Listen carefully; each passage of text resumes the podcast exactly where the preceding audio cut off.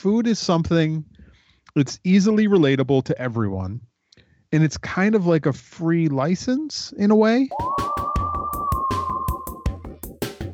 So I mean, in some cases, we have no choice but to buy them on the secondary market. So if it's so good that you can't tell if it's real or fake and you buy it Yeah. and you have it on your shelf, does it matter? Anybody can bootleg anything in a resin. That's not that's that's not what I'm talking about. I want to see like if you're going to take something I made that you think is good enough to take to China and knock it off or take to a Mexican factory and knock it off, Mhm. that's awesome. Like I hope to Yeah. produce something that someone wants to do with that No. one day. Hey, toy family! Welcome to another edition of the Martian Toy Hour, where we discuss anything and everything designer toys. I'm Gary Ham. I'm Teresa Hawkins. I'm George Gaspar. Is there a fourth? There's a fourth on the line too. I'm Jessica. Yay! The team's all back together again. It's been summertime. We've all been taking our little family breaks. Teresa got back from visiting family in Florida. I just got v- back from visiting my brother in Washington. And George, you sneaky little devil, you've been off doing things that, with Ben. I know one week you said, Gary, I can't join you this week. I'm going to help Ben out at VidCon. And I didn't think to ask you to elaborate what you were doing for Ben and what VidCon was. I just know one day I'm scrolling through an Instagram feed, and there you are sitting at a Toy Geeks behind the counter booth, and you're in a behind the counter poster. And uh, a lot of us thought you were kicked off the show with them, George. And here you are doing uh, VidCon with them, and you're in the poster. So, George, what's going on? What's what's with all the secrecy? Traitor. You're a traitor to your own kind. Uh, yeah, it was um, it was a last minute switcheroo. Um, one of the other guys was is not going to be on the show for a while. He uh, he took some time off, and I'm coming back in to fill the seat. And then uh, VidCon just happened to be at that about same time, so I had to miss last week, and then you were gone, or I guess I missed two weeks ago, and then you were gone last week, so we didn't do a show. And um, but yeah, we we've actually recorded four episodes of Toy Geeks with me back, um, and crap. not and, and zero of them have gone up so far. So Is that They- because we- the editor was the guy who left, the bearded Jack? I think he was the one that did all the post work, right? yeah, Jack used to, Jack was doing all the editing, and he's the one that's taking the break. Um, and we found a new editor, and she was she was all set to do like we recorded the episodes, and then she went on vacation for three weeks, and I think she got back yesterday. So we have all these episodes recorded, but she went on vacation, so I don't know when she's going to get to them. I don't know. I'm guessing one may go up this week, possibly. I don't know. Uh, are they time related? I guess recording four at once would be tough. So are they time related? Well, it sucks because the first two we didn't do all four at once. We did two, and then it's like we just fit. We just did two more. So the first two we did, they're gonna seem old by now. I mean, we did a we did a little like, um, you know, a shout out to uh, Whitney at Rotofugi, and that's gonna be long past at this point. I guess it it doesn't ever go out of style. I mean, you can always remember Whitney, that's fine, you know, but it's it's it was meant to be a little more timely than that. We're not Right. meaning to dig up old things at that point and I don't want to reopen any kind of wounds if that hurts people's feelings. I hope it doesn't. I hope people see it as a as a good thing.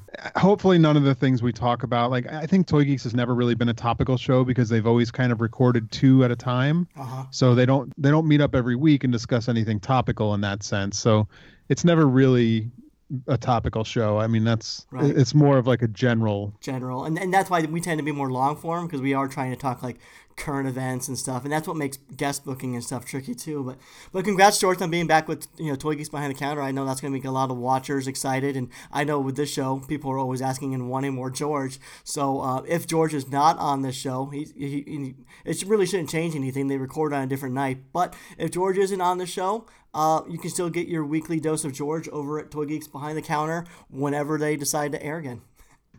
Yes.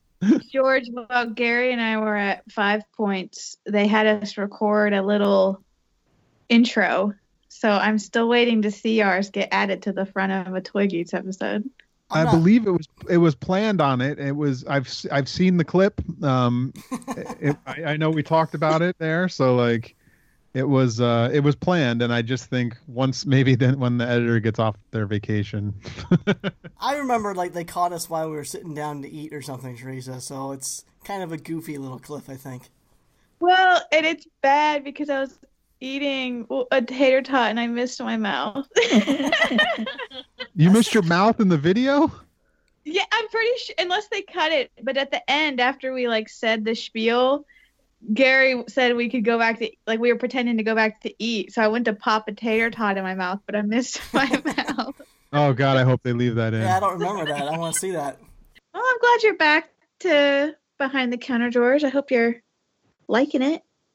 Uh, yeah, I always like doing that stuff. So, like on this show, we don't really open anything. We just kind of talk toys. So it's nice to be on. It's nice to be opening stuff too. Right. I think you guys are doing what a lot of our listeners have suggested us doing, which is going video format and showing toys and customs and reviewing them live. And we just can't do it because we're each in a different state and we just record via a Skype call. So anyone who wants like a more of a video format, I highly suggest checking out Behind the Counter. It's a weekly show. It's only 30 minutes long. It's a lot of fun. You can watch it from YouTube or go to toygeeks.com and watch it from there. And also this season they added two new players. So they they've added Jack of Vinyl Pulse, which is a toy blog, and Sarah Jo Marks from DKE Toys. So now it's a really well-rounded and knowledgeable foursome of toys. Yeah, it's good. These the four we recorded. Um, I think we were all for. Maybe there's one because we did have a guest on one, and uh, with the guest, Jack sat out. Um, it's it, but it's the four of us now. So Sarah and Jack, uh, as well as Ben and I. Now, I would be pissed if I was if I was bearded Jack, the guy who kind of decided to take a break or a hiatus. I'd be pissed because one of my favorite artists, Ragnar, just did a poster for Behind the Counter, and he's not in it, but you're in it, and he's been there for a long time. I thought that was kind of funny. Well, I mean, if they they made posters and they made posters and postcards Without that- you, without me in them, so I guess turn and uh, yeah, they made a trailer and posters and postcards on an entire season two without me in it. So turnabout's fair play, I guess. that's a cool poster. We got to do that for the show. Let's do uh, maybe not penance, but maybe we can do uh, I don't know, like a faux movie poster, Martian Toy Hour themed. Are you gonna hire Ragnar to do it too? I can't hire Ragnar. Like he's probably like a thousand dollars. We got to get some sponsors, and we can hire Ragnar to do a poster for Toy Geek. Yeah, it would be cool. I would love to see like Or a- like it's- Martian. Yeah, I would love to see it. You know, but since we can't hire him, I, I might have to try my hand at it. I think you should do it. I'd love to see that. Yeah, I have some ideas. I just need to sketch out some thumbnails and uh, run them by you guys. Now, here's the question: Is it going to be me or Bearded Jack? I think it's it's gonna be me, Teresa, and Carlos. And then- Oh Jess. shit! Oh, Oh no! I don't know where you are, George. I don't know. It could be. I was thinking maybe like myself with George and you know Teresa. You guys are kind of each on my shoulders. That whole devil and angel in the ear sort of thing. G- George being the devil, of course, or a whole alien invasion Martian thing. Oh, like an alien space type deal. That could, Could be, be an fun. alien space type You- thing. You gotta stick. You gotta stick Jess in there in a trash can. Oh, Of course. Much. she just said she wanted to be her face on on my T-shirt. Oh, okay. Oh, that could be Yeah, we could maybe do that too. How about this? We could have we could have George wearing a ball and chain, and we could put Jess's face on the ball. Why do you guys want to make me the worst things in all of these ideas? There's uh if you look closely at the Toy Geeks one, there is a there is a poster on the counter, and it's Kevin's face. You can, so Kevin's in there too, I did see that. That was a nice touch. I liked it. with the rain cloud, the gloomy rain cloud over his head. Yeah. weird ball and chain or trash can. So, it's been a while. I, I'm, you know, I've been on vacation. I just came back from vacation. I'm not fully. When I go on vacation, I tend to stay away from social media. I might peek in for five minutes here or there before bed or something like that. But I'm, I feel a little out of touch. I know there's been some leaks for San Diego Comic Con coming up in a couple weeks and some other things. But did you guys want to do leaks and sneak peeks, or what do you feel like? Uh, it's probably only Teresa that would have something. I I haven't looked at anything. And it's funny because, you know, before you went on vacation, I was on vacation and I was really, I really kind of just totally disconnect and and just focus on me and family. And so I'm I'm kind of got back into it, but not a ton. So You know. You drop off the grid when you go to vacation with your family. Usually, I hear from you uh, several times a day. Just either it's uh, something you sent me on Instagram or a, a chat. It's always about toys, but you went like ghost. I know. Well, I just I put my phone down and I I just enjoy being on the beach and hanging out with my mom and detox, I guess. But I'm trying to think of anything I may have linked you. I do I did see, you know, thinking of San Diego Comic Con coming up. So, you know, it's very quiet in the designer toy scene as far as SDCC reveals go. Yeah. You know, I saw that Chris and Amanda are going to have four of the new Thimble Stump Hollow Series 2 figures in an exclusive colorway they're calling Fruit Salad. Yep. And those look pretty cool. Um, so it looks like they're repeating what they did with Series 1 with the tropical colorways, where they're going to have some convention event type exclusives. Um, then obviously they'll have other colorways as well. But another one that was pretty interesting, I think I shared with you, Gary, was the Luke Chueh Possessed, the remake. The Honey Bear colorway. Yeah, that Honey Bear edition. That one was really cool. You seen that, George? The Honey Bear Luke Chueh possessed? I have not. I'll have to look it up. Let me shoot you the link. Yeah, it's a a brown bear with like honey hands versus the white bear with blood hands, which I really really like. And then the little devil guy is like a bee, hmm so it's like a Sounds bee controlling a honey bear. But it's cute. I mean, it's not. It completely changes the toy. From the first one, seemed a little more on the evil side with like a devil controlling the bear and he had the blood on the hands. And this one seems a little more cute and innocent, like a bear with the honey on the hands and a, a bee controlling him. I like the flip flop they did. I think it's cool. It's really adorable. I like it a lot. So I know that's going to be. I think it's going to be at SDCC, and they're also going to do an online release through Monkey Toys. Munky King toys. I don't know if I'll buy it, but I like it a lot. I do like seeing this bear in brown. I, I don't have we ever seen Luke's bear in brown color like this? Uh, I don't. I don't think so. I really like the look of him in brown. He looks cool. I like it. It's a cool grizzly like it too. figure. Do you all know if the bee is an accessory you can take on and off, or is it built into the figure? Well, it comes off the like the little pole comes out of it, like the little plug. Like you could pop that plug out, but he's still gonna have that Just- controller in his hand and everything. But like it comes separate from the figure when you in the box. Okay, I was curious because I like the bear, and I could see me wanting to take the bee guy off and just have the cute bear. Yeah, I mean he'll have a little slot in the top of his head, but I mean it still would look good on a shelf like that. I I'm the same. I kind of like that. I like that bear in that color. It's cute. I like it a lot, and I'm. It's big, right? That's a. That's like a ten inch figure or something like that. These are big Uh, figures. Yeah, I think the bear is probably like six or six or seven, probably. And then you add that guy sticking out the top, and it becomes like a ten inch thing, you know. Yeah. You know, what, off topic. Before I get, I should probably mention we can record next week, but then two weeks after that, my wife is going to Italy for two weeks, so I'll be up to my ears and kids, so I won't be able to record from the 17th. Well, really, the second half of July, so we'll have two weeks off coming up pretty soon. Nice.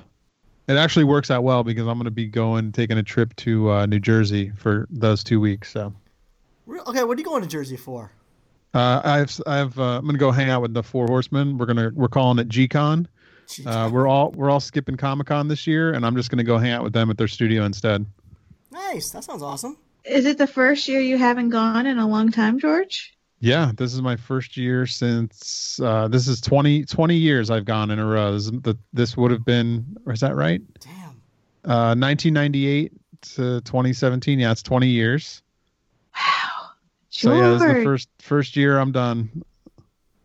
Wow. So first you, Gary. Now you, George. Everyone is just dropped in. Yep, the exodus is happening. SDCC is not, as far as designer toys goes, it's not what it used to be. I mean, a lot of the t- companies and artists do not attend that convention anymore. It's just become too expensive for you know to even vend there. Plus the five six nights of hotel rooms, and um, it's not just designer toys. Though I heard that Marvel backed out of doing any Hall H panels. Um, HBO is not having any Game of Thrones or Westworld presence. Even the offsite uh, nerd um, headquarters, Nerd, HQ, they were a big like offsite event, but they're not even doing that this year. So I think a lot of companies might be realizing that they're not getting the bang for their buck out of San Diego Comic Con anymore. Well, I think with Disney, Disney and Marvel, like they they have their own convention uh, called D23.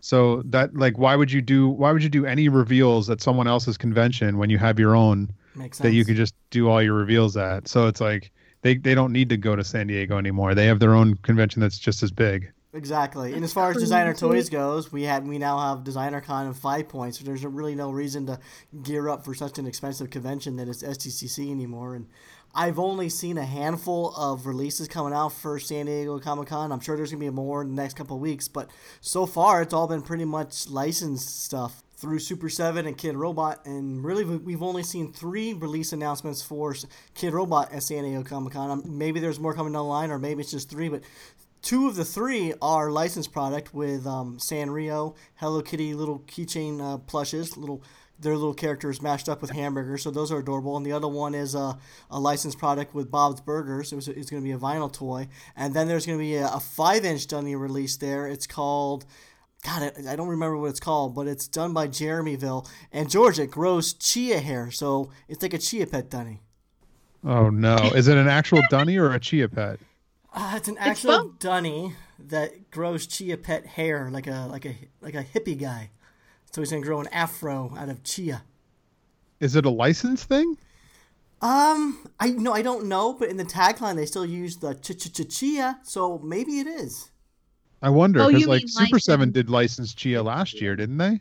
Not last year, but they did. It was probably several years ago, but it was a Chia Pet uh, Masters of the Universe uh, Mossman figure, and that was really cool. That that worked perfect with Chia.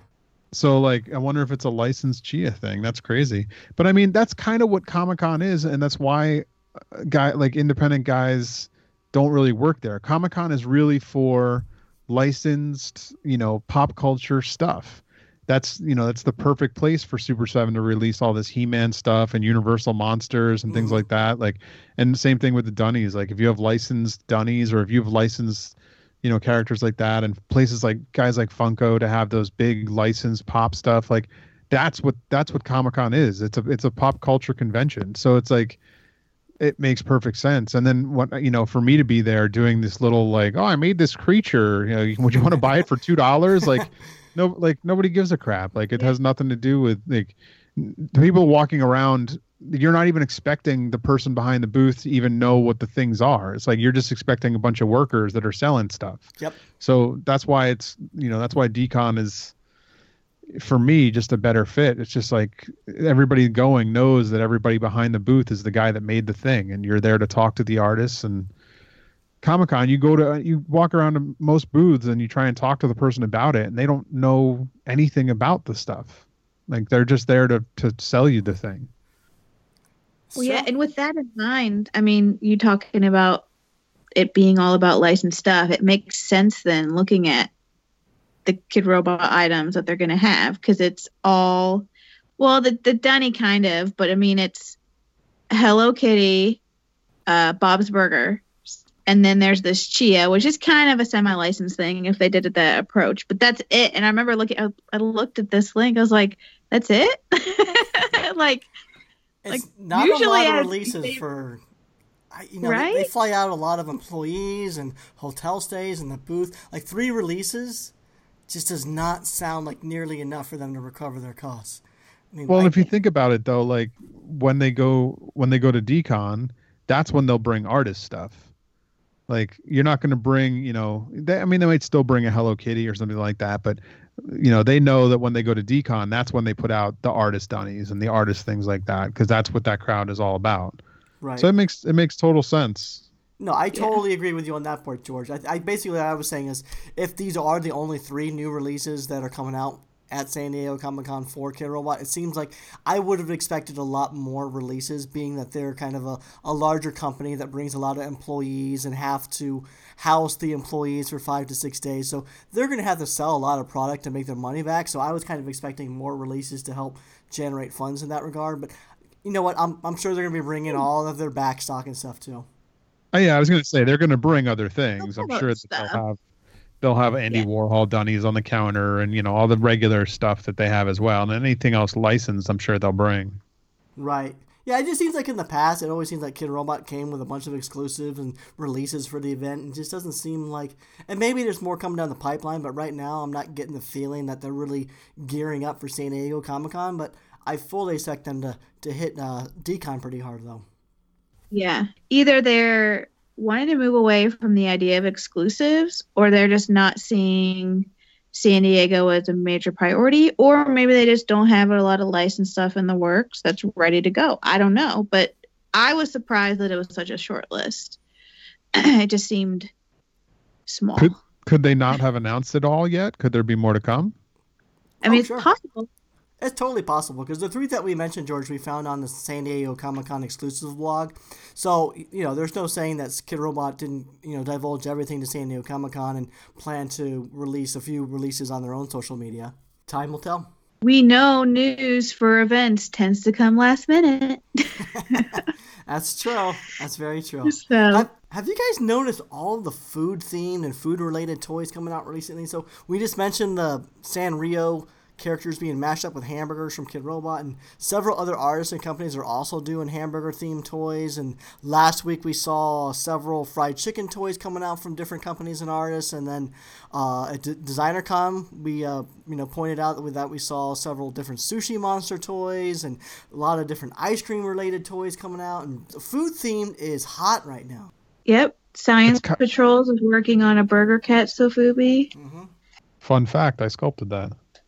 Oh, you did. Oh, you did? Nice. You're just Um, behind everything, George. I think no, not everything. I think that uh, food is something that's easily relatable to everyone, and it's kind of like a free license in a way. In in that way, where you can like you get the automatic. Everybody knows what a burger is. Everybody's got an affinity for a burger, so why not make a burger? Same thing with that sushi. You have a built-in audience of guys like that love sushi or people that love sushi, not just guys. Um, people that love sushi, so they're gonna be like, "Oh, I want that sushi toy for my desk." It's like a it's like a free license. Totally agree. Totally agree. Yeah, I mean, I I don't mind it at all because I love food themed toys. I own a lot of them, and I'm more than happy to buy more. So Food themed toys is the new skull. you I'm- think, Or the- well, maybe The right new monkey, now. the new dun, the new bunny, like everything, like either animal, skull, or or food. You got you know you got your instant audience. Mm-hmm. Yeah, I was actually so we had shared that Scott Tolleson, one, so he was doing a food theme food themed item for the fried chicken, and he was showing a sketch, and I thought that was actually his final sketch, but apparently he it's like a work in progress, and he posted a new one, and I'm a little sad because I kind of liked the first one because it looked more like a a monster with a fun little grin and now he's gone and made it like an angry chicken and i want it to be a cute monster Well, come on. The first one was not a Teresa toy. You still wouldn't have bought the first rendition. but it was pretty funny that we saw three fried chicken leg toys announced in one week. So we put it up on the Facebook group, like asking, you know, who wore it better or which one do you crave the most? Well, it's funny there were two Burger Cats announced pretty much at the same time too, which was funny. Yep. oh what's the other one Uh, I don't know. I don't remember what the company is that made it. Do you do you know, Gary? I don't remember, but I remember mentioning it previously. That yeah, there was two Burger Cats, like almost done at this exact same week. Yeah, it's really funny, and I know for, I know for certain that that other Burger Cat was made a while ago. The the Nathan the Nathan one was sculpted a while ago, so it was not just like oh we saw this other Burger Cat. Right. Isn't that strange though? They happen in the same week. Like, uh, if these things happen weeks or months apart, I'm sure people will be screaming plagiary and artist theft and biting other artists. But that was my idea. you know what, people? Coincidences do happen, especially with common objects like animals and food and, and just normal everyday things. Like, there's a lot of borrowed inspirations and. You know, it's just it's one of those things where if something's a 100% blatant ripoff, you look at it the left, you look the right, and yeah, you can't tell the difference. Fuck it, yeah, call plagiary, call artist stuff, do whatever you want. But there is the potential for coincidences and two artists doing the same things at the same time, and we're seeing a lot of that recently. Yeah, it wasn't. Yeah. They're not all stolen off of each other, is what you're saying. It's just like there's Okay. there's only so many ideas out there, and everybody's thinking of the same stuff because we're all inspired by the same stuff. You know. yeah. Yep. there's a watermelon little scoopy and they just did a watermelon bread cat you know it's like it just is a i'm not ever going to look at those and be like oh they did watermelon you can't do watermelon i mean just it's cute it's fun i liked it Yeah, and that's I would say that's a pretty mild or tame example of it being two very different toys. They're just having a sort of skinning of a, a watermelon. But I'm thinking of something that's a little more closer to home, something that's a little more similar. Like uh, I would say recently, the last couple of weeks, we saw several, maybe three or four different versions of cat burgers out there. Also, more recently, we saw the Bao dumpling character that Scott Tolleson designed for Pobber. What also just happens to be that anyone saw Incredibles 2 also got the pleasure of seeing that adorable little animated short at the beginning of that movie also about a little dumpling boy whose name also happened to be Bao. So two dumpling characters, you know, and, and similar appearance there as well. So while some people might be quick to say it's um, plagiary or a ripoff or something like that, there's a lot of other people who just say, hey, no, it's just a coincidence. It's based on a, a general object. And as far as I'm sharing the same name, Bao, I mean, that's what it's called. It's a Bao steamed pork bun thing. Yeah. And I th- I think uh, Linda Panda just posted a new dumpling-ish creature to create uh, character as well. Uh oh. I gotta go look. Linda. Isn't he? He's a dumpling though, right? Uh, He's a, he's a panda oh my dumpling. gosh, it's a panda dumpling. That's Team so Steam Bun. cute. Well, I want that to exist. Someone, will you please sculpt that, George, and make that come to life somehow? That's adorable. That one's so on, George. Just cute. sculpt that up. Yeah, exactly. just do it. And it's got little heart uh, Oh, I do, on. I do like that though. That's adorable. Oh, And I don't want even it. I don't even need the body part. If they just wanted to make the dumpling part is is cute enough. oh, and it's based off of her son. That's so cute. Not sure what I'll create. Books, merchandise. I'm gonna I'm gonna reply all the things. So George, could you make a mold of a dumpling, a real dumpling? Uh, that would be tough. I, I know when uh, we saw the chicken, the fried chicken legs, I was like, George, could you, you know these are probably going to be the same size as the toy, so could someone just go to KFC and just mold a, a chicken leg that they got there? And you're like, well, they could, but it would probably look much better sculpted. I, I bet you there's a way that you could you could uh, mold an actual dumpling. There there'd be a way. So, how would okay if someone actually wanted to take a food item and make a mold of it? How would they do that? Would they have to like freeze the food or coat the food? Like Sorry, I, there was a plane that went overhead and I could not hear a word you said.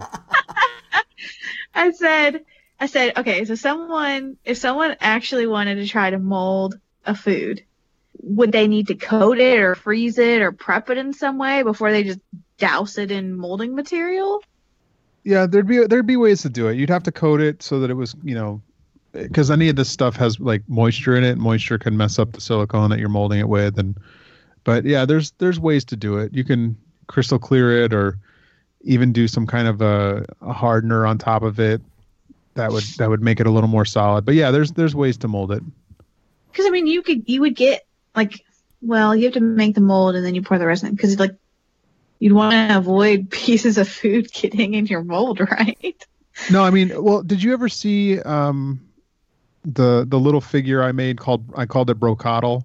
Uh, it was like a little like spiky guy, little tiny like I don't know inch and a half inch tall spiky figure I made. I have not. So Okay, so expect expect a package in the mail. I'm gonna mail each of you a couple of these guys in a couple colors. right on. This figure, I, I actually made it by I got a, a package for a minute there. I subscribed to like one of those box, you know, box a month thing where they send you a box at your doorstep and it's you know a bunch of food and you're supposed to just like you know it's all just different fruits and vegetables kind of thing. And you just you know instead of going to the grocery store you just get this box at your doorstep. So one of the boxes i got was this head of something this food that i had never seen before. And uh, it was this geometric spiky broccoli stuff. And i was fascinated by it. I was like what is this food? Like it's insane looking so i immediately broke a chunk off and molded it and uh, when I I cast it in wax, and then I sculpted the like into into the side of it. I basically sculpted half of a guy, so half the char- like hit the character's back is this piece of vegetable. Like it's like the you know the spikes that go down his back is this vegetable, and then I just sculpted the little front of him. Huh. Um, so it's Cool. You know the the figure itself is molded straight from a vegetable and like So when people see it, they're like, "Did you sculpt all this?" Like I was just like, "No way! I would never sculpt that." Like it's it's perfect geometric cones that are amazing. That you know, it's sculpted by nature. Like I couldn't, I, I wouldn't want to do that. Like especially at that size. So it, yeah, I mean, it, it is possible to take food and mold it, and that mold worked. It would only like I was only able to get. I think I cast my wax out of it, and I cast one resin out of it just to have a master, and then the mold stunk because like the food was like stuck inside and rotting in oh, there. That's disgusting. So like you know, I threw that out immediately, but I had what I needed out of it. So it's it's definitely possible, and I've also there are these little weird tree pods that are out here, and I've I've molded one of those before that I wanted to use for something. I just haven't used it for anything yet. cool. It makes me actually want there to be some kind of challenge, kind of like the blank contest, but a, a challenge or contest where people have to go out and create something utilizing a found object or food or something Mhm. as part of this. I think that could be really interesting. It's a fun, It could be a fun Challenge. contest for us to do on the group or something. Right? I don't know, just be cool to see someone think outside of the box and try to take something they find, mold it, and add to it. Could be cool. No, that'd be a fun challenge. And speaking of the Martian Toy Hour Facebook group, plug. Uh, last week we were talking about on the show how we've been getting new members, but we have three simple questions for people to ask, but people wanting to join just aren't answering the questions. So I think it was just a couple nights ago, Teresa, you texted and said, "Hey Gary, there's like eight new people wanting to to join but haven't answered the questions." Oh, more than that. Well, so we we tried to discuss it and last time I was on that we really want to make sure that the people who join the group are listeners and active with the show. And so all we ask is when you come in request to join the group, you just answer our quick questions. Not that hard. But we've got an influx of people requesting and no one answering the questions. I'm like, Gary, should I slam down the band hammer? Am I going to just say no and mass decline? And it's like, that's what we decided we're going to do. So I'm just like going in and hitting decline all and all these poor people. So I'm sorry if you've tried to get in and I have declined you. Just go back in, re-request, answer our questions, and you'll be good. We'll let you in. Yeah, no slack asses in our group. Come on, it's, it's three simple questions. We're just trying to prevent the bots from getting in. That's all. So, um, but George, I just saw that you sent a link for your Brocala guy. looks looks pretty awesome. I like it. Oh wait, I want to go see. Where is That's it really in the cool. Skype? Yep. Yeah, in the Skype link. Oh, I dig it. what is that food? That's neat. That's so. He's awesome. It's like your own kaiju, George. Yeah, but really tiny. oh my gosh, this purple and red one. Oh, that's a custom someone did. Yeah, there's been a bunch of paint. You know, people have painted it, and then one dude got a tattoo of it. I think is the tattoo in that link there. Oh, there's a, there's a tattoo. I don't see People it. are Yeah, hard. this, oh yeah, Oh, it's there it down. is. It's I down see a it. bit. That's a nice tattoo. Yeah, the That's tattoo is amazing. Huh. Trying to find. Is it deep in the link? No. Oh, whoa. I guess he just found it. You know, I, I guess I'm just not the right too. person for tattoos. Tattoos I know are big in our scene, but do you have tattoos, George? I know Yeah. you don't. Oh yeah, he does. Yep. Are they to- are they all toy related? I don't think, and I have one that's kind of toy related, I guess. Your elbow joint. Oh yeah, that's toy related. I forgot about that one. Which one? His elbow joint. So he has a. It's a tattoo, so it looks like his arm is actually two parts of like an action figure. It's an action figure articulation. Oh, that's awesome. Here's a question: Do I have any tattoos? Heck no. Do you think I'm too straight laced to have a tattoo, Teresa? I, I was gonna say I could see you having like one that's like hidden like on your on your leg or something. I don't. You have a butt tattoo. Well, because you were like a skater guy, like I could see you Yeah. doing that. No. I love that you totally don't think I would ever have one, Teresa. So I don't know. It's just one of those things that I just don't think I could ever commit to having one. You know, my my tastes always change, and I you know five years later I can see myself not liking the one I just got. So I don't know. I don't see myself ever getting one. So no, I am the same way. In college, all I got I got close, and then Honestly, I can't even see that. Let's all get drunk one night and go get Martian tattoos. Oh, good God, my mother would kill me. You're in your thirties now, Teresa. Come on, do it. again, I don't know what. I'm not the kind of per like if I ever did a tattoo, I'd want to make sure that I really, really liked it and would be okay with it. So I wouldn't want to go just get like a thing for the sake of getting one. If you did get one, do you think it would be toy related? Did you see yourself reaching out to one of your favorite artists, like Rhinak or someone, and getting permission and just I don't know. going that route?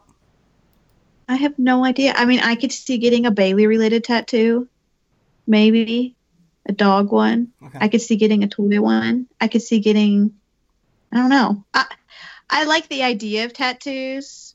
I feel like I would enjoy having them, but again, kind of like you, I'd, I'd worry about regret or changing my mind on it later. And I also don't know if I could deal with the permanency and the pain. I worry about how painful they are. They're really not they hurt, painful. Well, George. it depends where it is, though, right, George? Yeah, there there- like there's that there's more sensitive areas, but what I basically what I whenever I try and tell people what they feel like, it's kind of like you have a razor blade, right? Yeah. Take a razor blade and turn it to the other side, so the side that's not sharp, but it has that like little bit of a corner to it, and just drag that corner.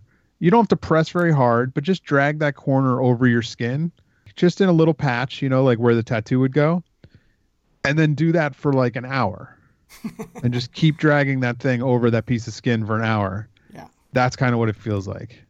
Okay. Sounds terrible. now I don't know too many people that actually have them, but the ones that I knew do know that have gotten tattoos, they had to go multiple trips for that same tattoo. So like just to make it more vibrant or something like that. No, it depends. I mean, some some tattoos are in one sitting, and if the bigger tattoos, though, you're going to do an outline first, then you color it in. But you don't. It doesn't always have to go that way. Most of my tattoos are one sitting tattoos.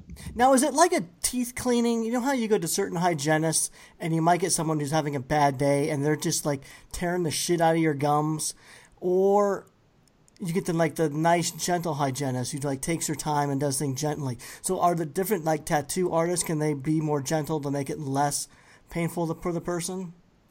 Uh, yeah, I mean, there's definitely different art. Like each artist has their own like a little bit of a style or technique. I'm sure some. The the thing is, you can't.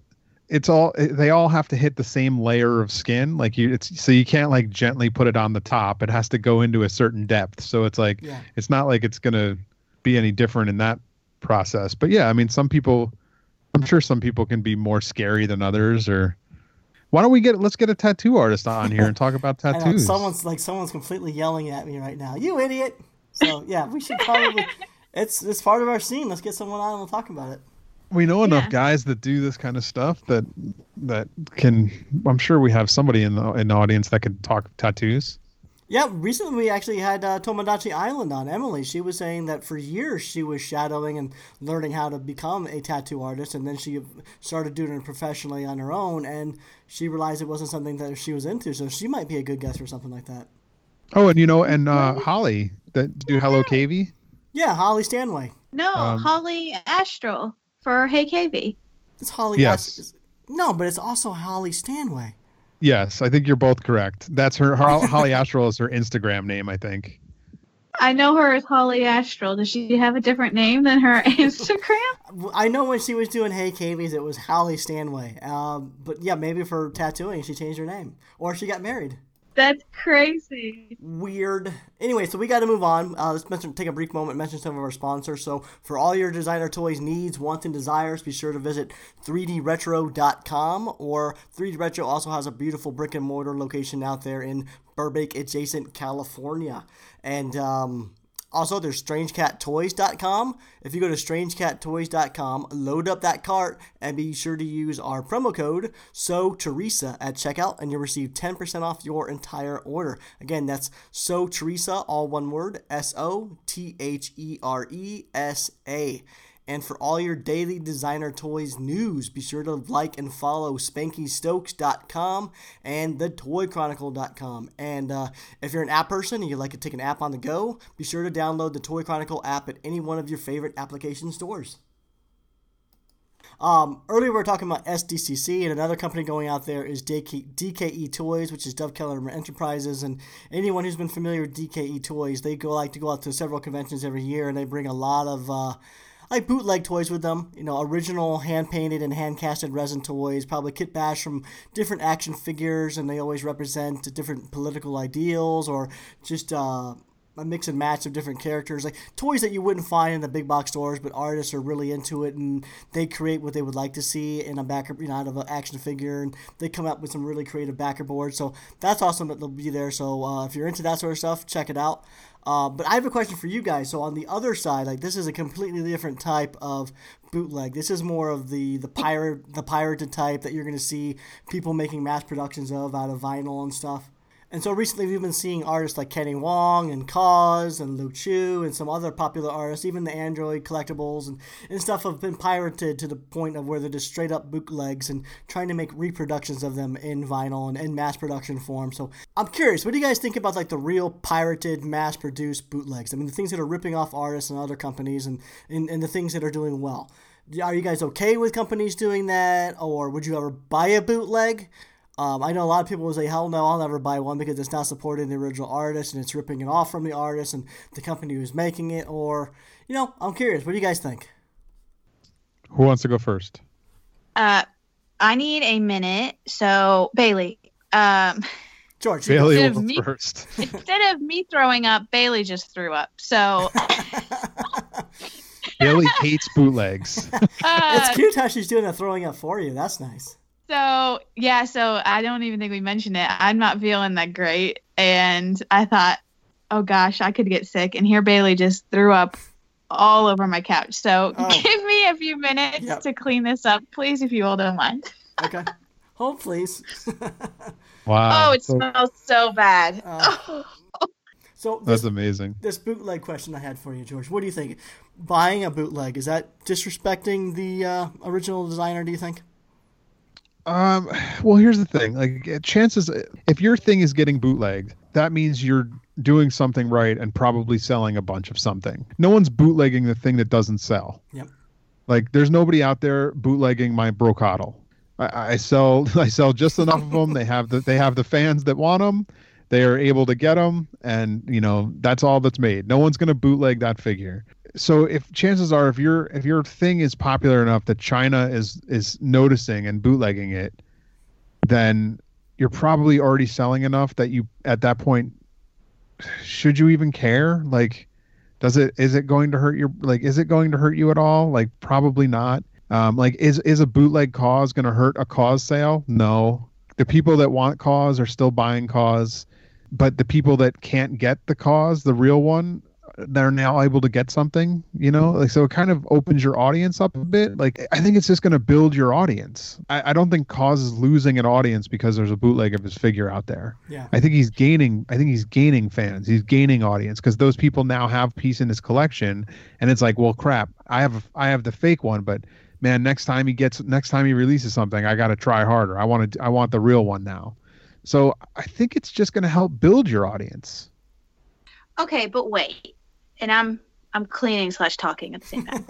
um, here's the thing. Here's my dilemma with it as a collector, though, George, because I agree, but what I think it's tricky is when the fakes and the real start getting mixed together. And if I, as a collector, want to make sure I'm getting a legitimately made KAWS or instinct toy or sofubi or what have you piece, and there are fakes out there and they start getting mixed together and it's not clear, I don't know. I think it gets tricky because what if you go on eBay and you're trying to get a piece and you buy, you spend 200, 300 bucks on an instinct toy and then you find out you bought a fake? I mean, I'd be pretty pissed. If you're So- buying it on eBay, you're already not supporting the artist. You're supporting Yeah, some secondary flipper. So at that point, some- you deserve the you deserve the fake one. No, no, because there are some times. George, where we have no choice because things are sold only in an Asian convention or they only made a hundred of them and it was lottery style or whatever. And I tried to enter the lottery and I couldn't get it. So I mean, in some cases, we have no choice but to buy them on the secondary market. So if it's so good that you can't tell if it's real or fake, and you buy it Yeah. and you have it on your shelf, does it matter? but see, it does. I But don't how know. do you know? It- Okay, so I'm gonna jump in here because I see both of your points totally. Like, I would hate to go on a secondary market and pay astronomical prices for something and later learn it was a bootleg. Yeah, I would be pissed. But uh, on the side of that, I agree with George. Like I would, I don't own any bootlegs, but I think I probably would buy a bootleg at a much reduced price as long as I knew it was a bootleg, and long as it was somewhat similar looking. I know there's a lot of bootlegs out there that are kind of retarded looking, like that Molly one that someone bootlegged. It looked ridiculous. It was actually kind of funny looking. I might actually buy that one though because of that. But I, I'm the kind of collector that probably would buy a bootleg at a reduced price and less hassle to obtain the item. But I think a lot of people would frown upon me being that type of collector. Yeah. The, the difference, though, See, it, it's it's different though because one, you'd know it was a fake, and it's just for your personal collection. The pro the where I start to have more of a problem with it is when people are trying to fa- pass off fakes as real to flip and make money, which you wouldn't do. Like you'd and I say, think that "Hey, that's a different. I think that that's a different category and a different topic because what he's talking about is the buying the bootleg for the bootleg's sake. We're not talking about buying someone who's. We're not talking about the thing that someone's trying to pass off as real. We're talking about trying to buy a bootleg. So let's take let's take your dilemma out of the equation, Teresa, because I think that let's talk about bootlegs as bootlegs instead of tr- someone trying to trick you. Okay, so you're saying if I knew it was a bootleg, Yes. So they're bootleg. It's a bootleg, and it's the bootleg on eBay as a bootleg, and it- and you're not you're not being tricked into buying it. It's there for you to buy if you want the bootleg version of the thing that you can't get. would I do it? You know, it, I think I'd still struggle with it, but if it was super cheap and well done, I could see me considering it maybe. See now I, think go I the other way. I want it to be bad. There I is want something to that. There is something to that. So you want it to be like a com- a really oddly misformed version of it because that's is it just funny to you or do you just like to like it's way funnier if it's a terrible version of it. When it looks just as good as the real one, it's like, well, I might as well get a real one then. But if it looks like if it looks like janked out and like what is this thing? Like that's I'm more likely to buy that. Like I have a really great set of Ninja Turtles downstairs that I can't remember what they're even called. It's like superhero tortoise or something like that. But like I'll post a picture and you know we'll we'll we'll share a picture of this when this comes out um, because they're they're amazing and it was it's a total you know China knockoff bought in uh, Olvera Street, which is where all the like the they come from Mexico. All the all the Mexican bootlegs come Right. in, um, and it's there's they're awesome, but but they're awesome because they're terrible. Like you would never mistake them for a Playmates Ninja Turtle toy, and like that's the kind of stuff. That's the bootleg I like. I like the ones that are like overly terrible. It's not hurting Playmates pocket. You know, no one's buying this thinking Yeah. they're getting a Ninja Turtle. Yeah. No, that's a good point. I mean, it's it's it's hard for me to even think about it because I've never done it. I could theorize about what I would do, but considering how I t- buy stuff today, I think the likelihood of me buying anything bootleg is probably pretty low. But I do think it would be funny to find some goofy looking things of things I want just to have them on display for the sake of it. Yeah, you know what, George? If I did collect bootlegs, that might be the direction I'd go because the really goofy looking ones are. They're just more obviously bootlegs, like versus the ones that are very similar looking and you almost can't tell. That's that's just so more deceiving. And I'd rather have something that where you look at it and you know it's a bootleg and you know you paid less for it, but it's just so silly looking. You had to have it, and that way it's not hurting the original artist. They're really good when you can find them. I would. I one day hoped that I make a figure that someone has takes to China and knocks off. Right. Like if someone's that's- if someone's going to spend that much money to knock it off, I don't want someone to just make a resin. Anybody can bootleg anything in a resin. That's not that's that's not what I'm talking about.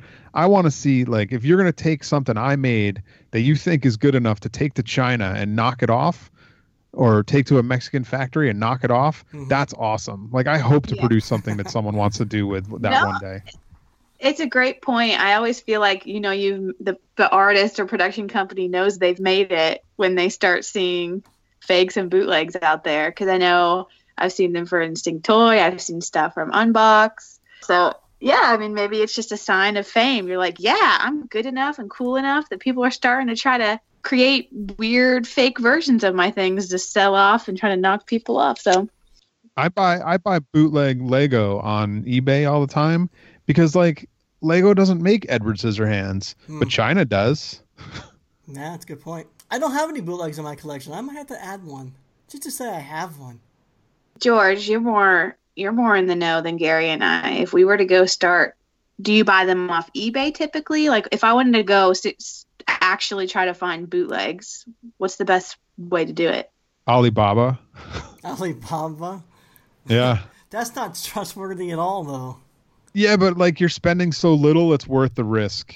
Yeah. You know and Sometimes, Teresa, also, like Instagram, you'll be scrolling, you'll see like a sponsored link for 50% off such and such. I even saw one for like get great discounts on KAWS toys. Those are always bootlegs, too. Oh, there's Ben- so many Ben of got those. the, uh, some somebody on Alibaba, I don't know, some factory somewhere, took the uh, the moon the KAWS Moon Man from remember when he redesigned the MTV Moon Man for the Mhm. awards. Yep. Uh, you can get the KAWS Moon Man, and you can get your very own MTV Movie Award Sweet. right on Alibaba, and I think they're like forty five bucks. it's like super cheap, and they're awesome. Like Ben's got like uh, well actually Ben's brother has two of them on his desk. They're awesome. You know, I think I've seen those, and I didn't realize that they were bootleg because they are nice looking. They look good.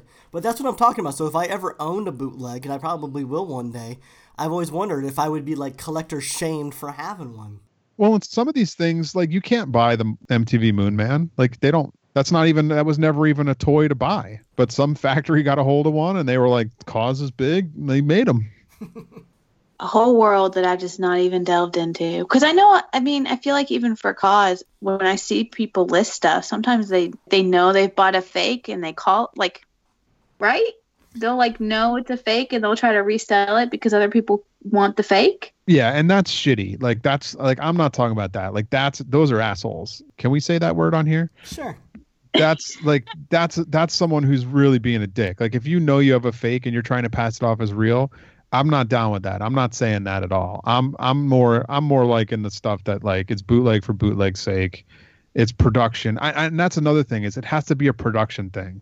Like I like a production bootleg. I'm not talking about a resin casting. I'm not talking about you know somebody doing like taking a Star Wars figure and molding it. I'm talking about like production bootleg. There's even a guy and he was at DCon was it last year or the year before? Um, and he was selling his bootlegs, like his the the way people are doing like Star Wars custom bootlegs. This guy's customs were production. Like he took a he took a Star Wars figure and sent it to a factory and made them. That guy was ballsy. Like that's like that's the guy's stuff to buy, man. Because you're doing you're taking a real that's a real risk right there. I was gonna say, I'm surprised they did that. They just took it and produced it. I without wish I knew asking. who it was. Like there's somebody right now who's shouting out a name, but I just I can't recall any like I'm suck at that stuff. I wish I knew the guy's name was. I'll try and find out. Hopefully somebody will know and they can put it in the comments on Instagram or something. Okay. Now, Teresa, you mentioned that you saw some unboxed stuff being bootlegged. What stuff was that? Was it like the ice cream dinos? So I know that the Elfies, I Mm. have seen someone. Have you you know those squishies that are really popular right now? The toys that are Right. like squishable, soft rise type things. So someone tried to make an Elfie squishy. I know I seen that Radokim's Box Cat and Bread Cat, same thing. People trying to make squishies and other items of her stuff. I don't think I've seen any bootleg dinos. Those are the two that come to top of my mind, but I know for sure the Elfies. And I think they actually posted about it that Unbox shared it to their Instagram because it was pretty bad.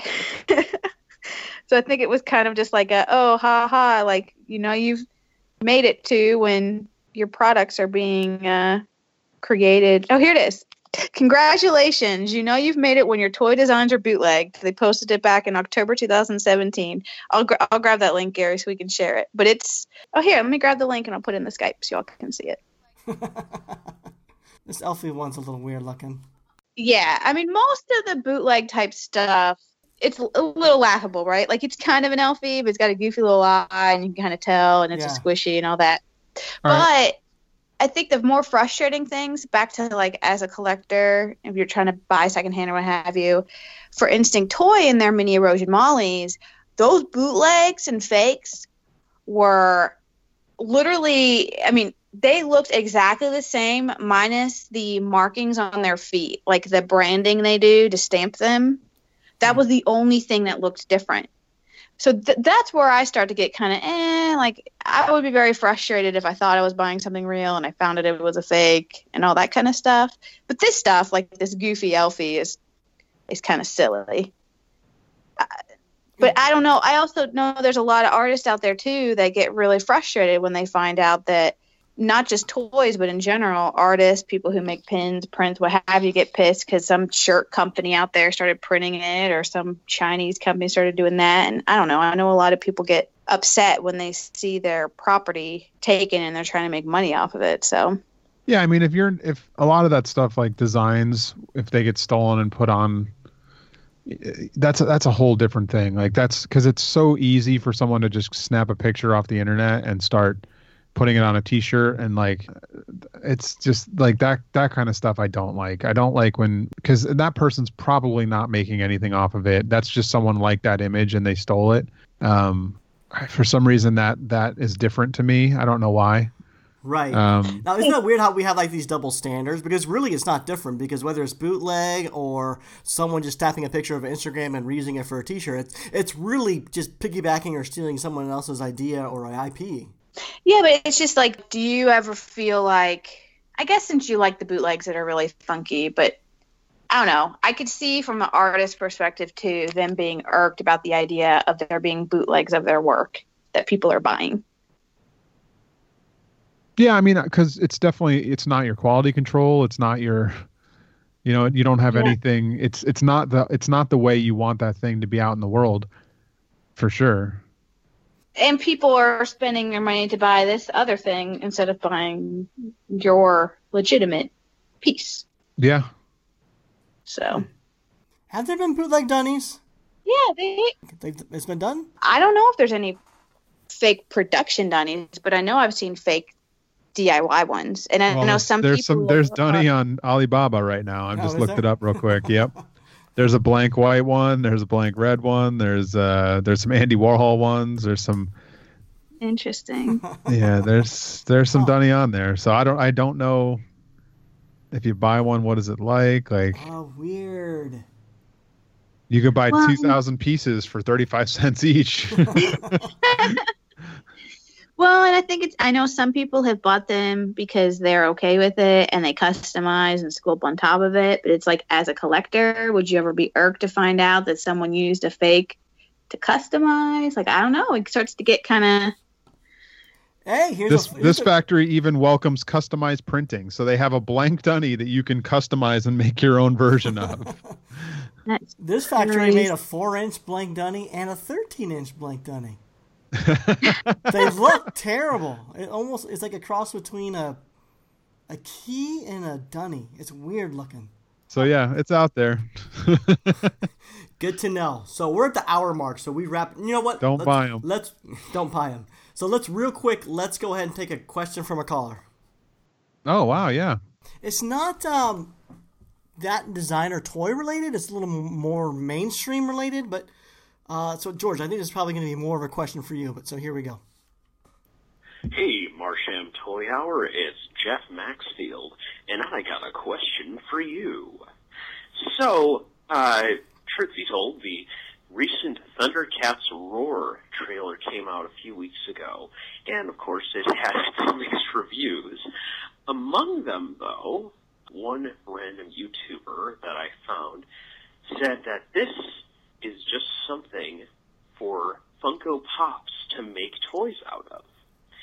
So my question to you is, as the uh, as in the dark ages of animation in the '80s happened, where people were just making cartoons for toys, do you think that this is the new answer to making to making toys for for existing licenses? Do you think people are now making cartoons and other videos and film and television stuff just for the end game of making Funko Pops or anything else.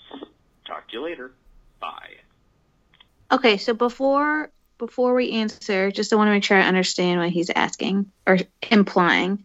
Is he basically implying that back in the day, cartoons and stuff were made to help promote a toy, and that he's now saying that a similar thing might be happening where people create a show just with the hope that a toy is made about it in some way.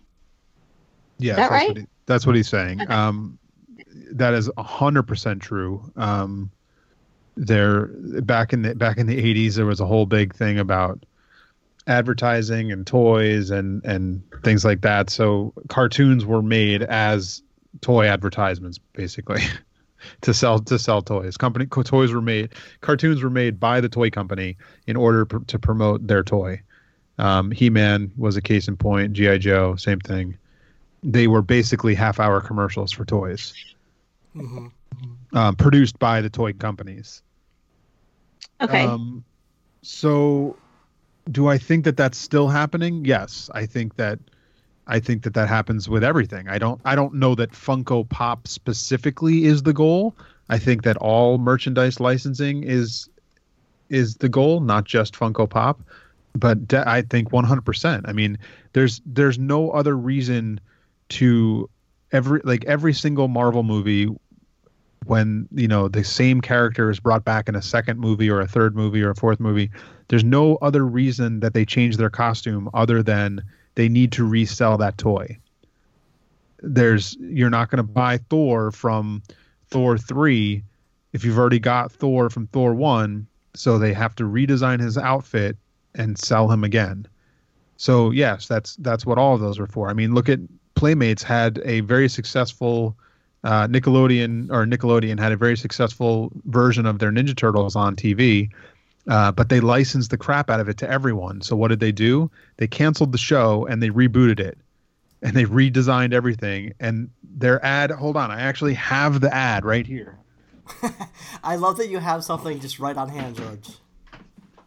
This is from the the cover of License Global magazine. It has the picture of the new Ninja Turtles, Nickelodeon Rise of the Teenage Mutant Ninja Turtles. Underneath it says Rising Worldwide 2018, New Turtles, New Opportunities. Hmm. So all they did canceled their show. It was a hit show. It was doing very well. They canceled the show, redid, redid all of the turtles with the sole purpose of new turtles, new opportunities. License magazine. Um, so yeah, that's what all these companies do. They that's the whole reason that these companies make things is so that they can make products based on these things and and sell them. So yeah, I I, I think 100. percent it. I you know I really never thought about them rebooting a show or doing costume changes just to sell toys. But now that you say it, George, it makes total sense. And I've also heard in a lot in a lot of cases, sometimes the the sales of the toy actually gross and profit more than the actual product itself. Like I think I heard once that some like there was like maybe it was Star Wars or something else, but the, the toy line actually does better than the actual film. Um, yeah, I mean, I don't know. I don't know current bo- like with current box office numbers. I don't know if that's still true anymore. Um, but for sure, that was one of the things that Lucas. That was his his big thing back when he, you know, when he first made that film was he he retained all the licensing rights for t- for toys and things like that. So he made a fortune because they, like no everyone was like yeah sure you can keep the licensing rights for your your Star Wars movie. Like nobody knew. And all of a sudden when he's got this license now it's worth a fortune because he made all the money off of all that stuff. Right. him and Kenner of course. But like there's no purpose to a movie other than to tie it into all of the other things as well like they're, those aren't art these aren't like these aren't independent movies being made for the sake of art these are these are commercials basically to sell things these are product machines that's what all these companies are that's what they all do But don't maybe I just maybe I just don't know. But I thought most of the time a thing would come out like a movie and then toys are made after that thing. Right? If it's a if it's a new property that no one's ever heard of sometimes that's the way it will happen but chances are in for almost everything that's coming out before and, and you'll even see the toys will hit the market between a month, like usually about a month before the property is even in the theater. Um, that's the timeline where they try and get it out. Maybe sometimes like six to eight weeks. Yeah, you want you need you want your product in the store before the movie comes out if you want to sell your product because that's the time when people are seeing the commercials, they're getting ready, they're getting all hyped up for the movie. If the movie opens and it sucks and people hate it and your toy hasn't hit yet, it's dead. Or if your toy if your toy isn't in the store when people get out of that theater and they they can't go buy it and it, they have to wait a month, it's dead. Your toy Yeah. has in the store before the movie. And so no, you're, you're working like you're you're people that work on toys like for for major companies, you're you're seeing all the stuff but while the movie's in production most of the time. Um and that's one of the things that that's why so many of the movie toys or movie tie-in toys have a tendency to be wrong in things that they do like sometimes the suit is different in a way or sometimes you look at the the scene that they chosen to represent you're like why would they pick that? It was in the movie for 2 seconds. Like remember when that Moana came out and it was like all about that pig? Yeah. like everybody loved the pig. The toy the pig toy was everywhere. And then you see the movie and he's in it literally for like three and a half seconds. Uh-huh. well, it's because they got all the i'm sure that they had all these storyboard things with the pig in it and everyone thought the pig was going to be this huge thing. He's such a cute little character. Let's put him in. Like so all these people making these marketing decisions to make these toys they just see these character lineups and they're like oh the pig's going to be huge. He's so cute. They don't know that he's not in the movie. So it's That's one of those crazy. things that that happens all the time. Like there's so many there's so many things that were just like why would you have chosen to show this? Or you know there was a, a thing that happened with um the hobbit i think it was with lego where they put out these sets and i guess they had because they had filmed a lot of like the you know the first and second part of the hobbit or maybe even all three they had outlined it and and pitched it all at the same time. They knew what the movies were going to do. One of the sets came out before the correct movie. So there was a scene in the set that wasn't even in that movie at the time that it was coming out. It was for the next movie. Jeez. So it's like, and it's like, it's nobody's fault. They don't know, you know, like they just get all these things and they get these assets from the movie or you get pictures that they, you know, and most of the time when you get these pictures, like I remember back when I was working on Lord of the Rings stuff, we would get all this, you know, we would be trying, we're trying to make the best product we can, you know, we're trying to, we want to do the best thing for your movie as possible. And we would get this pictures from New Line and they'd, they'd have watermarks all over them, which is like the name of your company so that you're not leaking these images. And it's they're they're so heavy so heavily watermarked that you couldn't even see the detail underneath. And it's like what are we supposed to do here? Like we we can't even see the thing or it'd be so dark because it's like this screen grab from someone's computer that was like we can't even tell the detail of the thing we're trying to make like help us. Like we're trying to make this stuff so your movie looks cool and you're sending us these things that we can't even reference. This reference is unreferable. So it's like it was it, it's and it's frustrating sometimes when you're working on that real stuff like that where it's just like what are you supposed to do? But they you know they can't risk leaking these images. They can't risk this thing getting out into the public Right. because you're seeing it literally a year in advance it's it's so far in advance that if this stuff gets out it it spoils everything That's so crazy though. It must be so It's frustrating so- as a designer when when instances like that happen and something does change. But going back to the original question, I'm not exactly sure why Jeff um, used Pumpco, uh, Funko as like a reference point, other than maybe just it's because Funko has become like the go-to for pop culture and licensing and that sort of stuff. So maybe that's why he used it as a reference point. Yeah like i don't think that that like i don't think they designed thundercats going these are going to make great funko figures i think Right. that they designed these thundercats thinking we need new thundercats because the last one didn't work so we need to keep this brand going and we need to be able to make new thundercats and then that in turn creates new toys and that in turn yes will probably be funko pops as well because that's a popular brand taking every license right now but i don't think they're thinking like let's design these for funko pops Exactly. That's what I meant. Yeah. And I think we even talked about it a couple weeks ago. I- Funko should be doing their own cartoon that looks like Funko Pops and making product off of that. I mean, that's I think that's should be one of their end games. Is like, why not? They have this huge brand. Like, they should be doing their own intellectual property and selling that, and then other people could even license it and turn it into other things. Yeah, no, we did talk about that, and I think that's what they're doing with the Wetmore Forest line. That's their own original IP. You know, they're they're doing toys and apparel and all sorts of stuff with that. But in addition, I think it was a couple weeks ago I saw a little 3D animated short with that.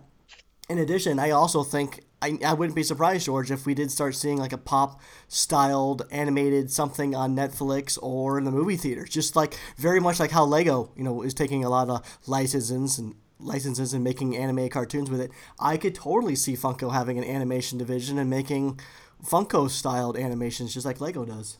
Nice.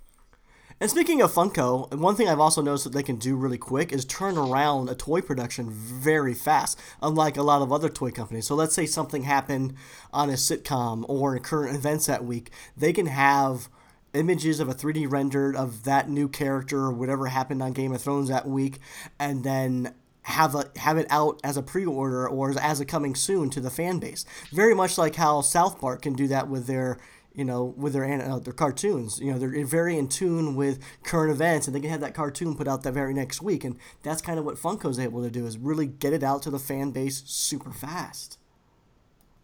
Yeah, I mean the nice yeah. thing about them is they're still, and I say small company. They're definitely they're not small, but as far as like from the from the guy who's in charge to the guy who's sculpting it's probably an office away. You know like it's not it's not someone who's not involved. The guy who's at the head is very involved in what's going on. Is it's so it seems. I don't know for certain of course. Um so it's it's probably a smaller chain of command to be able to get that approved and through. Yeah. And and because of digital sculpting now and they have with pops it's like you basically have a blank template that's like half sculpted already. You know, you have a head shape and a body style. All you have to do is put clothes and, and features on it. So it seems like you'd probably be able to get that done a lot quicker and, and turned around a lot a lot faster. Right. It's it's a pretty it's probably a pretty easy approval process with what they do nowadays.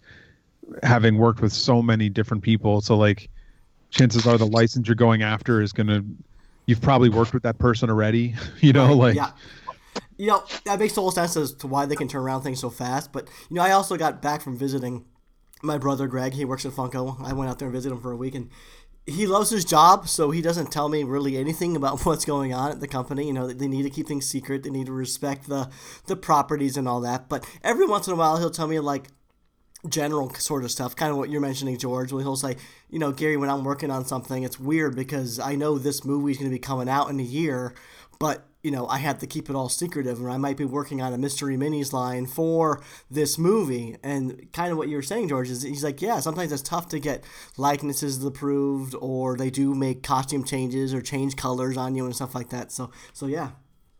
Oh, for sure, for sure. I mean, there was, there's been plenty of stuff that I've worked on that it's just like, we've seen it, we see it so far in advance. Like I just I was just on a, a, a, movie and one of the characters was or one of the actors was talking and they were approving their sculpt. They hadn't even started filming yet. Mm-hmm.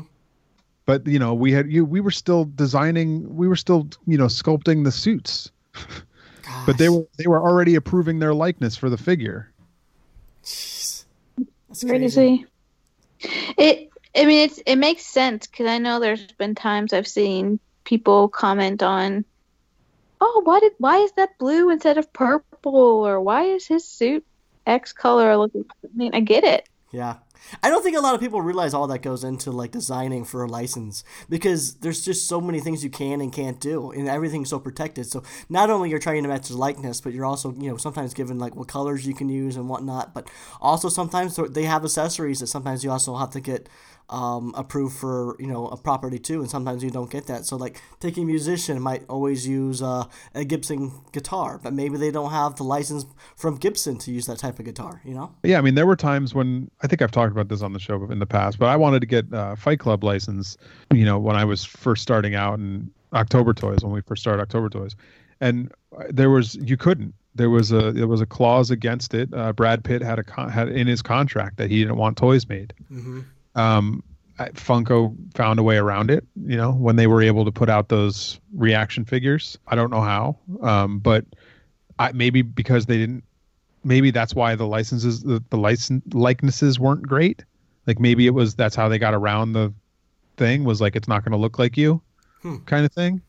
Um, I think that uh, is it Doc or Marty? One of them for Back to the Future has that in his contract too. It's a it's a likeness thing. Um, so there's there's product out there. There was like an old I think Ben's got it. It's like an old pinball pinball machine or or something like that. And the likeness for one of those two is so off that you're just like, why is this so off? And it was a it was a likeness rights thing where they didn't have the right to that character, so they had to Ah. change that. Jesus. Um, and that happens all the time too. So it's not even like it wouldn't be the company's fault, but then everybody would just blame that company, like, oh, you messed up. It's terrible.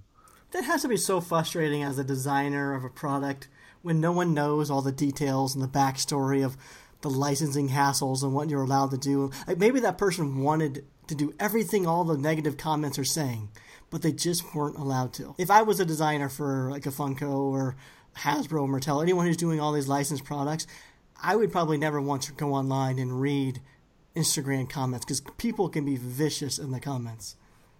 Oh yeah, and I'm sure, and like every all these guys, all these artists working at these toy companies, like they want it to be the best it can be. Like nobody wants to put out garbage. Like you're trying your hardest. Like it's sometimes like there were there was a figure. um I mean, this is so old now, and I don't even work for that company anymore. But there was a we did a, a Willy Wonka figure at one point. I, I worked on. I was a project manager for, and we had uh, we had to get likeness rights, obviously, for Johnny Depp. Uh, it was for Johnny Depp Willy Wonka, and his sister was the license approval Hmm. person, and it we had so like, and we have a scan of him. Like this is his face. Like there's no, this is him. You know, like there's no way around it. Like it's a scan of your head, and getting that approval, like we changed it so much, and it basically like it became like and it's weird because it in the end it was fine. It looked like willy wonka. It didn't look like johnny depp. And there's so much in that movie where you look at it and it's like he doesn't look like johnny depp really. Right. so like there's so much makeup on and so much lighting and there's so much that they do with that to change the shape of his face that in the end it was the right thing to do. But it's like this th- like why do we even have a scan? Like this is not johnny depp at this point Right. but that's what it took to get it approved, you know. And then there, there's a lot of that where there's times where it was like you have to sculpt like people don't like their nose, people don't like you know what their face looks like. So like we you know we're working with these scans of people and they're real people, and they just don't want to approve it because it doesn't they don't like that part of them. Makes sense. So it, it, it- there's things like that and then when the figure comes out you get blamed like oh this doesn't look like so and so it's like yeah but they didn't want it to like they didn't And you can't say that. You can't. You can't go in the comments and say, "Hey, I wasn't allowed." Yeah. yeah exactly so. It's weird to me that someone wouldn't want a figure of them to look like them. no It's they- weird. nobody likes what they look like But if that, but you should want your toy to look like you. I mean, I, I can't. they want it like, to look better than them Yeah, no they- one likes no one wa- no one likes what they look like so like you're gonna try and make it look better than you but what you don't realize it's now it doesn't look like you Yeah. They want the photoshopped cover where someone goes in and Yeah. gives you perfect abs and gives you the perfect lighting, and that's what they want in a toy. They don't want the. They don't want. you don't want that double chin you don't want that Yeah, I get it. No, I get Yeah. that. It, it's just, I. There's also those. I mean, there's so many times I see toys. Like I remember the Emma Watson Beauty and the Beast toy that came out, and how bad. Yeesh. I feel. Oh that was god, the it one that everyone like- said looked like justin bieber right Yes, exactly. I was gonna say it looked like Justin Bieber. It was so bad, and it's. I. I just. I don't know who was behind it. I'd love to know like how that came to be. But I mean, there are, are obviously times where certain figures come out, and you're like, what were they doing? Like, what were they thinking? Yeah. Oh, but hey, I don't know. Maybe she requested it. I mean, that's that's the thing is you don't know. Like it could have been, and she, and she it could also be she never even like she probably wasn't the approval person. It could have went to somebody else who said yes, this looks good, or no, change this to look like this, or yeah. I mean, there's no there's no telling what. I'm sure that I'm. I don't know for certain, but I would almost guarantee it started from a scan. Hmm. Any of those dolls like that, most of the time these days start from a scan. So somewhere somebody didn't want to approve the way it looked and it just kept getting tweaked and tweaked until it no longer looked like the person Wow. All right, guys, good discussion, but uh, let's start wrapping it up. So uh, let's each take a brief moment and let know people know where we can find us. That's a terrible sentence. Uh, so let's take a brief moment and let everyone know where they can find us. George, you go first. I'm at Double G Toys on Instagram. That's enough. Teresa. I am TM Hop 24 on Instagram. So come find me. Say hi. Teresa, did you ever find a name for the uh, for the listeners? You come up with one? No, I did not. You know, so you you posted about it in our stomping ground while I was on vacation, and then I caught back up. I was cracking up. That was a fun thread. Uh, George, I don't know if you saw it, but one of the recommendations was hamsters, and I'm kind of loving it. How is it not just Martians? I don't get it. I know, but I think people are just being goofy. So, what I was debating doing, what do you all think? I was debating putting it up for a vote in the stomping ground, creating a little poll. We include stuff like Martians, include our favorites from the listener suggestions, and let people decide. Or we can just pick ourselves, or we just won't name them. I mean, I'm down with hamsters now that I've heard it. It's pretty funny. Then we could have little hamster T-shirts waving little Martian. All right, now I hate it. Let's go. Let's go back to Martians. So I still like the idea of keeping our little ham Martian, but if people want hamsters, put it to a poll and we'll see what people say. So um, I'm Gary Ham. You can find me at Gary Ham on Instagram or superham.com. This has been the Martian Toy Hour. We do this every week, not because we have to but because we want to. So until our next transmission, we're signing off. Bye.